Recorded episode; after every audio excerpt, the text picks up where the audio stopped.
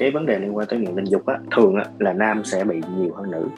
Theo cái cơ chế bình thường á, sau khi một người đã đạt được cái khoái cảm rồi thì các cái nồng độ chất trong não của họ sẽ điều hòa và cảm xúc, điều hòa và ham muốn. Nhưng ở những người này không có. Họ gần như đi mất đi cơ chế đó khiến họ cứ thôi thúc làm những cái công việc đó liên tục, thậm chí ảnh hưởng đến cơ thể của họ. Cái sự thôi thúc đó khiến cho họ không thể nào dừng lại họ đã cố gắng để tránh đi những hành vi này rất là nhiều lần nhưng mà càng làm càng cố gắng càng thất bại và càng thất bại họ càng bị cuốn theo cái vòng xoáy của cái vấn đề nghiện tình dục này Xin chào quý vị thính giả tối thứ sáu và đừng quên trò chuyện cùng Thầm Thì à, và đồng hành cùng với Danh Lê và Thầm Thì hôm nay thì vẫn là chuyên gia bác sĩ quen thuộc anh Vũ Đức Công đến từ Trung tâm Sức khỏe Nam giới Mencel. Vâng, xin chào anh Công ạ. Chào Danh Lê, chào quý thính giả đang nghe chương trình. Anh Công này, à, chắc là mình cũng đã từng nghe đến nghiện game này hay là nghiện uh, rượu này hay là uh, người mỗi người sẽ có một cái nghiện gì đấy nhưng mà đã bao giờ anh Công nghe đến cái từ uh, nghiện sách hay là nghiện tình dục cho anh? rồi à, thực ra thì vấn đề liên quan tới nghiện mình cũng nghe nhiều đúng không dạo này còn ra cái một số cái à, cái xu hướng hay là cái trào lưu chẳng hạn như nghiện nhà nghiện xe thậm chí là ừ. nghiện vợ nghe nhiều lắm nghe nhiều lắm. Vâng. thì uh, cái từ nghiện đó là một trong những cái cho thấy là con người người ta sẽ cuốn theo cho một cái hành vi nào đó trong cái cuộc sống của mình. Vậy thì uh, nghiện tình dục cũng là một trong những cái nhiều người đề cập tới. Ừ. tuy nhiên thì uh, được hiểu cái vấn đề liên quan tới nghiện tình dục hay nghiện sex á, thì tới tận hiện tại về y khoa người ta không có một cái uh, định nghĩa về vấn đề từ nghiện. Đúng hơn là cái chẩn đoán nghiện tình dục là không có. Mà theo cái hệ thống phân loại bệnh tật quốc tế do cái uh, tổ chức y tế quốc tế đưa ra uh, phiên bản 11 á, là ICD-11 cũng như là cái cẩm nang chẩn đoán thống kê đó là các rối loạn tâm thần phiên bản 5 tại Hoa Kỳ đó là DSM-5 thì người ta đưa một cái khái niệm khác chính là một cái chẩn đoán về rối loạn hành vi tình dục cưỡng chế.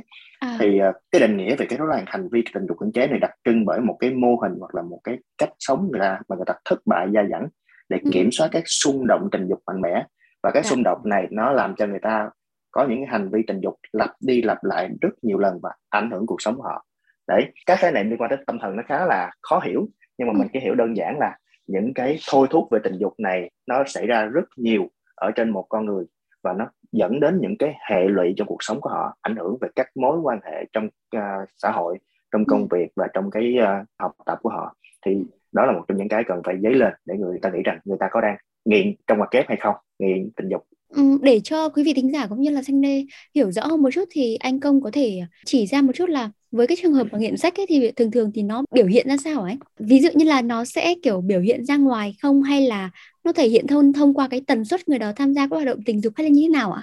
Ừ.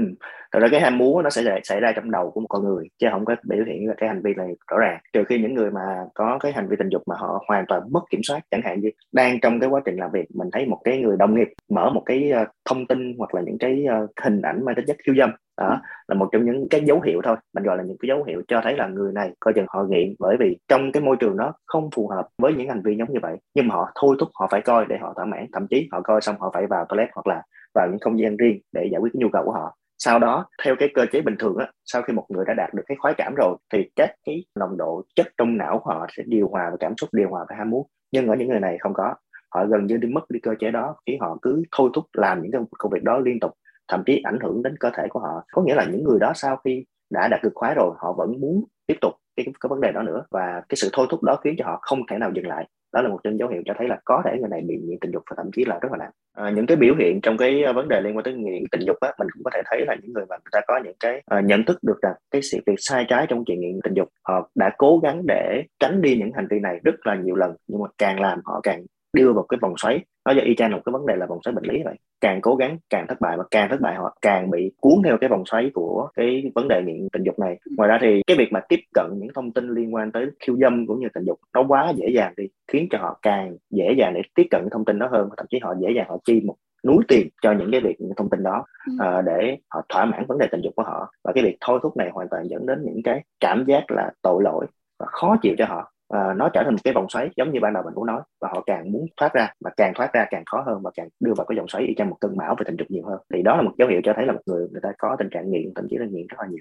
Hay có những cái người mà dùng tình dục để mà trốn tránh các vấn đề như là trầm cảm lo âu hay là căng thẳng hay cô đơn thì cũng được xem là một cái dấu hiệu không anh? Đúng rồi cái vấn đề liên quan tới chuyện họ sử dụng tình dục để trốn tránh những cái vấn đề đó thì hoàn toàn có thể xảy ra. Bởi vì sau khi mình đạt được cái khoái cảm á, thì ờ, những cái khoái cảm liên quan tới tình dục nó giống như một cái liều heroin vậy làm cho người ta cảm thấy thư giãn khoan khoái nhiều hơn. Tuy nhiên thì nó không phải là cái vấn đề để giải quyết những cái vấn đề trong cuộc sống của mình. Nó không phải là phương án giải quyết nhưng mà họ xem như đó là một trong những liều thuốc về tâm thần cho họ và họ càng nghiện nhiều hơn. Cái vấn đề ở đây là một trong những cái là cái cái nguy cơ chính là những cái xung đột trong cuộc sống ngoài cuộc sống ra còn xung đột trong gia đình và họ không thể giải quyết được họ giải quyết bằng cách sử dụng tình dục. Thế thì uh, mình phân biệt một chút được không ạ? Uh, tức là cái uh, nghiện tình dục với cả cái uh, thói quen tình dục mà kiểu mình làm nhiều hay là lâu ngày nên trở thành thói quen á ví dụ như là xanh có nghe một vài câu chuyện kiểu như là uh, một vài người bạn của xanh khi mà không quan hệ lâu ngày thì các bạn thủ dâm liên tục.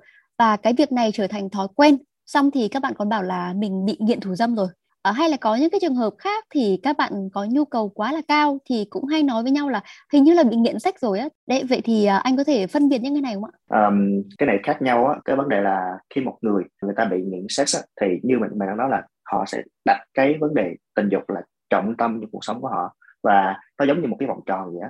thì uh, họ xem cái vấn đề tình dục á nó chiếm trọn cái vòng tròn của họ. Đấy. Nhưng mà đối với những người mà mang tính chất là cái nhu cầu cao thì họ vẫn có những cái sự quan tâm khác trong cái cuộc sống của họ. Chẳng hạn như là công việc có thể là bạn bè hoặc là người yêu hoặc là gia đình. Họ có thể là chiếm một phần nào đó trong cái bánh vòng tròn đó. Và tình dục là một trong những phần trong cái bánh đó. Và sau khi thỏa mãn được cái vấn đề tình dục đó họ vẫn quay lại những cái vấn đề cái phần trong cái bánh đó. Thì những người đó mang tính chất là nằm trong cái ngưỡng là bình thường. Có thể là những người rơi trong trường hợp chẳng hạn như cái trường hợp đặc thù xanh lê nói là xa người yêu quá thì phải có nhu cầu để giải quyết. Thì à, theo một thời gian dài thì người đó sẽ mang tính chất là trở thành một thói quen. À thì à, cái việc thói quen đó hoàn toàn có thể nghĩ là những người đó là đa phần họ không phải là một bệnh lý gì cả. Đó là những thói quen bình thường thôi. Ừ. và đa phần là cái ảnh hưởng đến những người đó chẳng qua chỉ là những cái ảnh hưởng về tâm lý và sự tội lỗi họ tự đặt ra. Tuy nhiên mình nên hiểu rằng tình dục là một trong những cái mảng nó khá là bình thường. Mình đừng nên xem như những việc đó là những chuyện tội lỗi. Trừ khi nó hoàn toàn nó ảnh hưởng cuộc sống của mình thì mình nên xem lại. Và một trong những cái mình sẽ thấy phân biệt rõ ràng nhất giữa những người có tình trạng bị nghiện tình dục và những người mà không bị nghiện và có nhu cầu cao chính là những người có nhu cầu cao sau khi họ thỏa mãn được cái vấn đề tình dục xong. Có thể là một người người ta làm được vài hiệp trong một ngày cũng có, nhưng mà sau khi làm được vài hiệp này xong, họ cảm thấy họ thỏa mãn rồi. Họ quay lại cuộc sống của họ, quay lại gia đình, quay lại công việc của họ thì những người đấy chỉ là những người có nhu cầu cao thôi. Và ngược lại những người mà có tình trạng nghiện sex thì những người này lại có tình trạng khác. Sau khi họ thỏa mãn tình dục xong chút xíu họ lại muốn giải quyết tiếp hoặc là muốn quay lại cái vấn đề tình dục tiếp chứ họ không muốn uh, quay lại cái việc mà những cái đời sống bình thường chẳng hạn công việc uh, bạn bè hoặc là cuộc sống. Thì đó là dễ dàng nhất để phân biệt. Ừ, nghĩa là trong đầu lúc nào cũng chỉ là mường tượng ra những cái hình ảnh về tình dục hay là mường tượng ra những cái cái gì đấy để tạo nên cái khoái cảm thôi đúng không? Đúng rồi và họ xem như những cái đó là cái hạt nhân trong cuộc sống họ. Họ không giải quyết được những vấn đề đó thì họ không thể chịu nổi và họ phải cố gắng có một cái sự thôi thúc và sự cưỡng chế họ phải làm được chuyện đó. Chính vậy mới có cái chữ cưỡng chế trong cái chẩn đoán ờ, tâm thần này. Vậy thì có thể xem đây là một cái bệnh lý không ạ? Mình gọi đúng hơn là đó là những cái rối loạn về à, hành vi và tâm lý nhiều hơn. Bởi vì khi mà điều trị này cũng là chủ yếu vấn đề liên quan tới hành vi và tâm lý nhiều. Dĩ nhiên sẽ có những cái vấn đề liên quan tới điều trị người ta dùng những cái thuốc thì lát nữa nó sẽ đề cập cho sao à, anh công này vậy thì uh, nguyên nhân nào dẫn đến cái chứng nghiện sách hả anh? À, thực ra hiện tại người ta cũng có nhiều cái nghiên cứu về vấn đề này.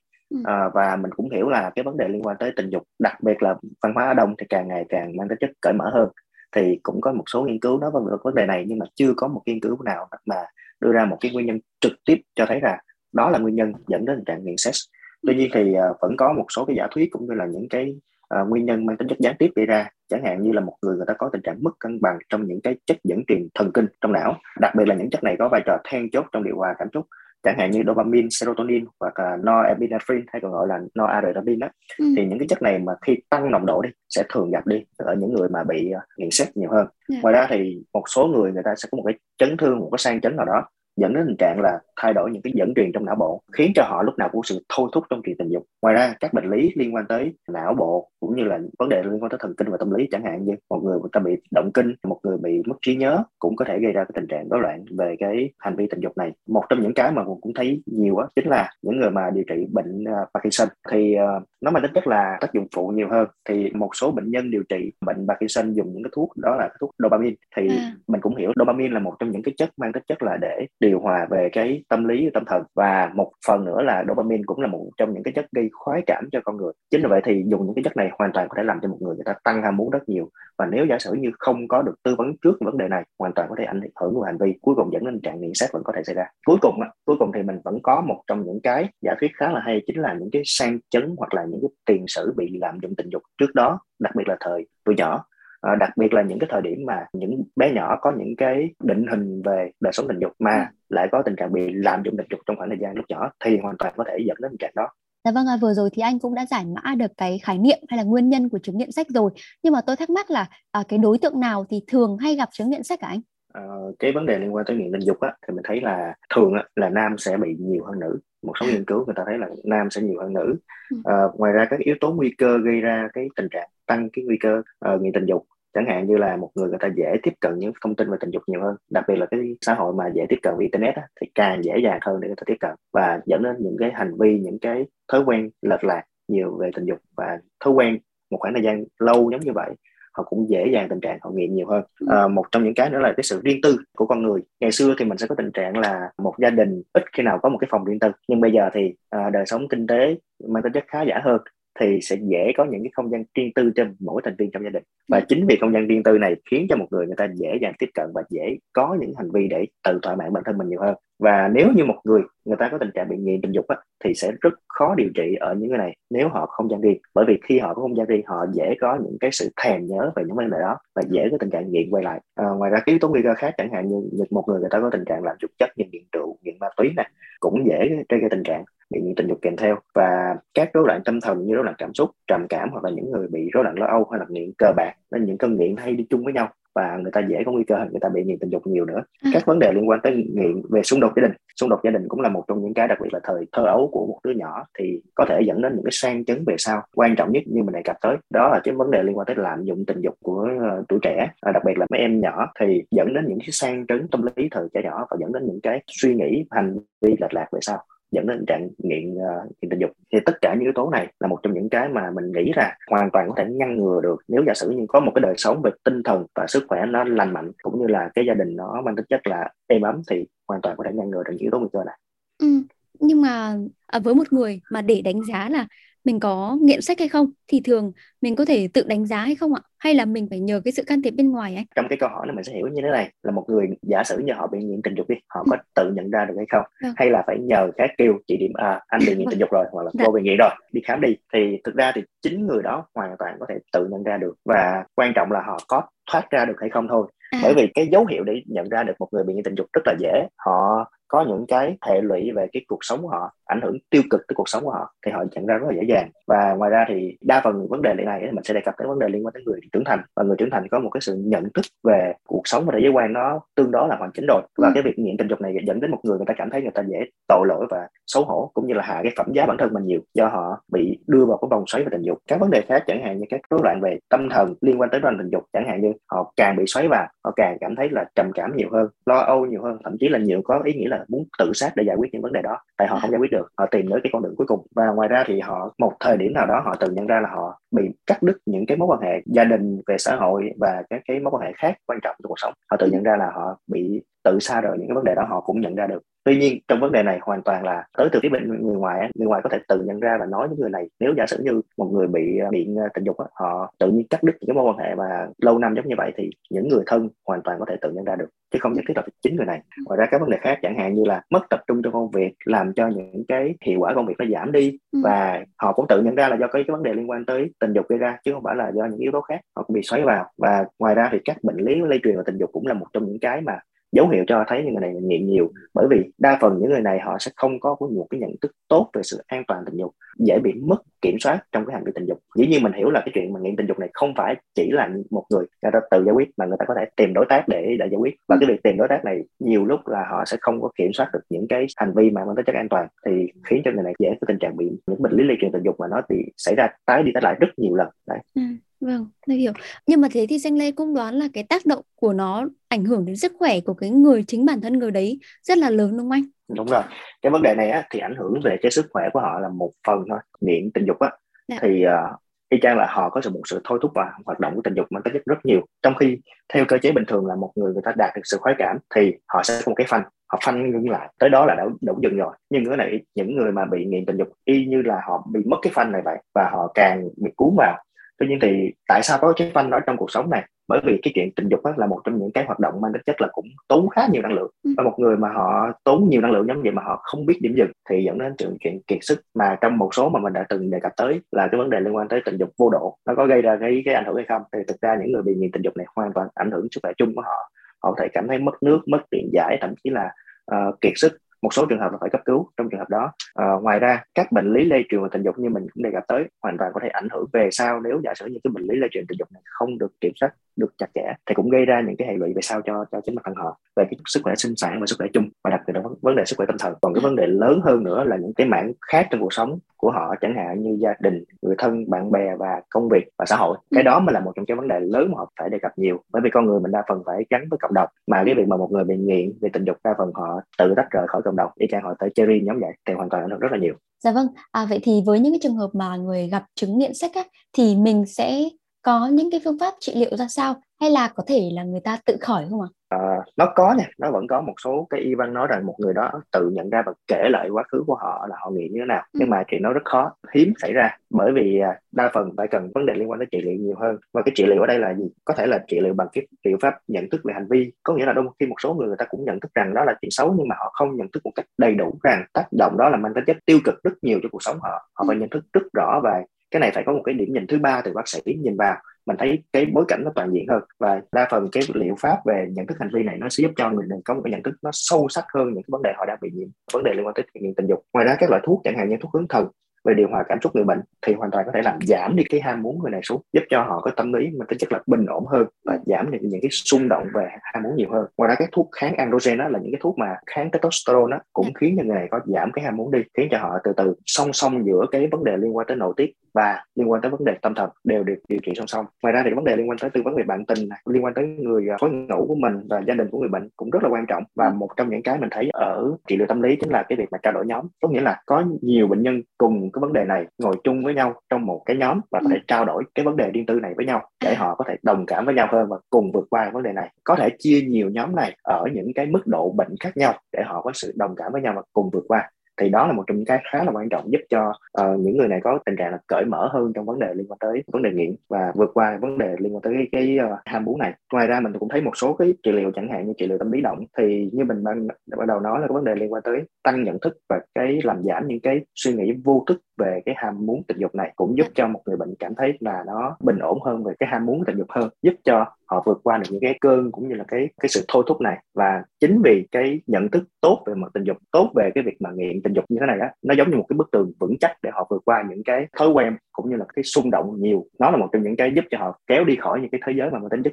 uh, tình dục lệch lạc giống như vậy. Ngoài ra thì một trong những cái rất quan trọng ở đây là gì? Chính là cái sự hỗ trợ của người thân người bạn bè cũng như là gia đình giúp cho họ nhận thức được vấn đề của họ và đồng hành trong cái vấn đề bệnh của họ những cái rối loạn này thì ừ. họ mới có thể vượt qua. Còn nếu một người mà họ chỉ có đơn phương để vượt qua thì chuyện này gần như rất khó để để vượt qua bởi vì họ càng đơn phương họ càng bị đưa vào cái vòng xoáy nhiều hơn và cơn bão tình dục khiến cho họ càng lấn sâu hơn cái vấn đề này. Ừ, cơn bão tình dục. Ừ anh gọi cơn bão trong mặt kép nhiều hơn cái này là một trong những cái để trang là một cái xung động về tình dục. Nó mang tính chất là nó cuộn trào trong cái suy nghĩ của họ và họ dạ. không vượt qua được Dạ vâng, nói chung là cái liệu pháp trị liệu bằng tâm lý thì là uh, hiệu quả nhất đúng không anh? Nó cần thời gian bằng vài tháng thậm chí vài năm, nó không hề đơn giản.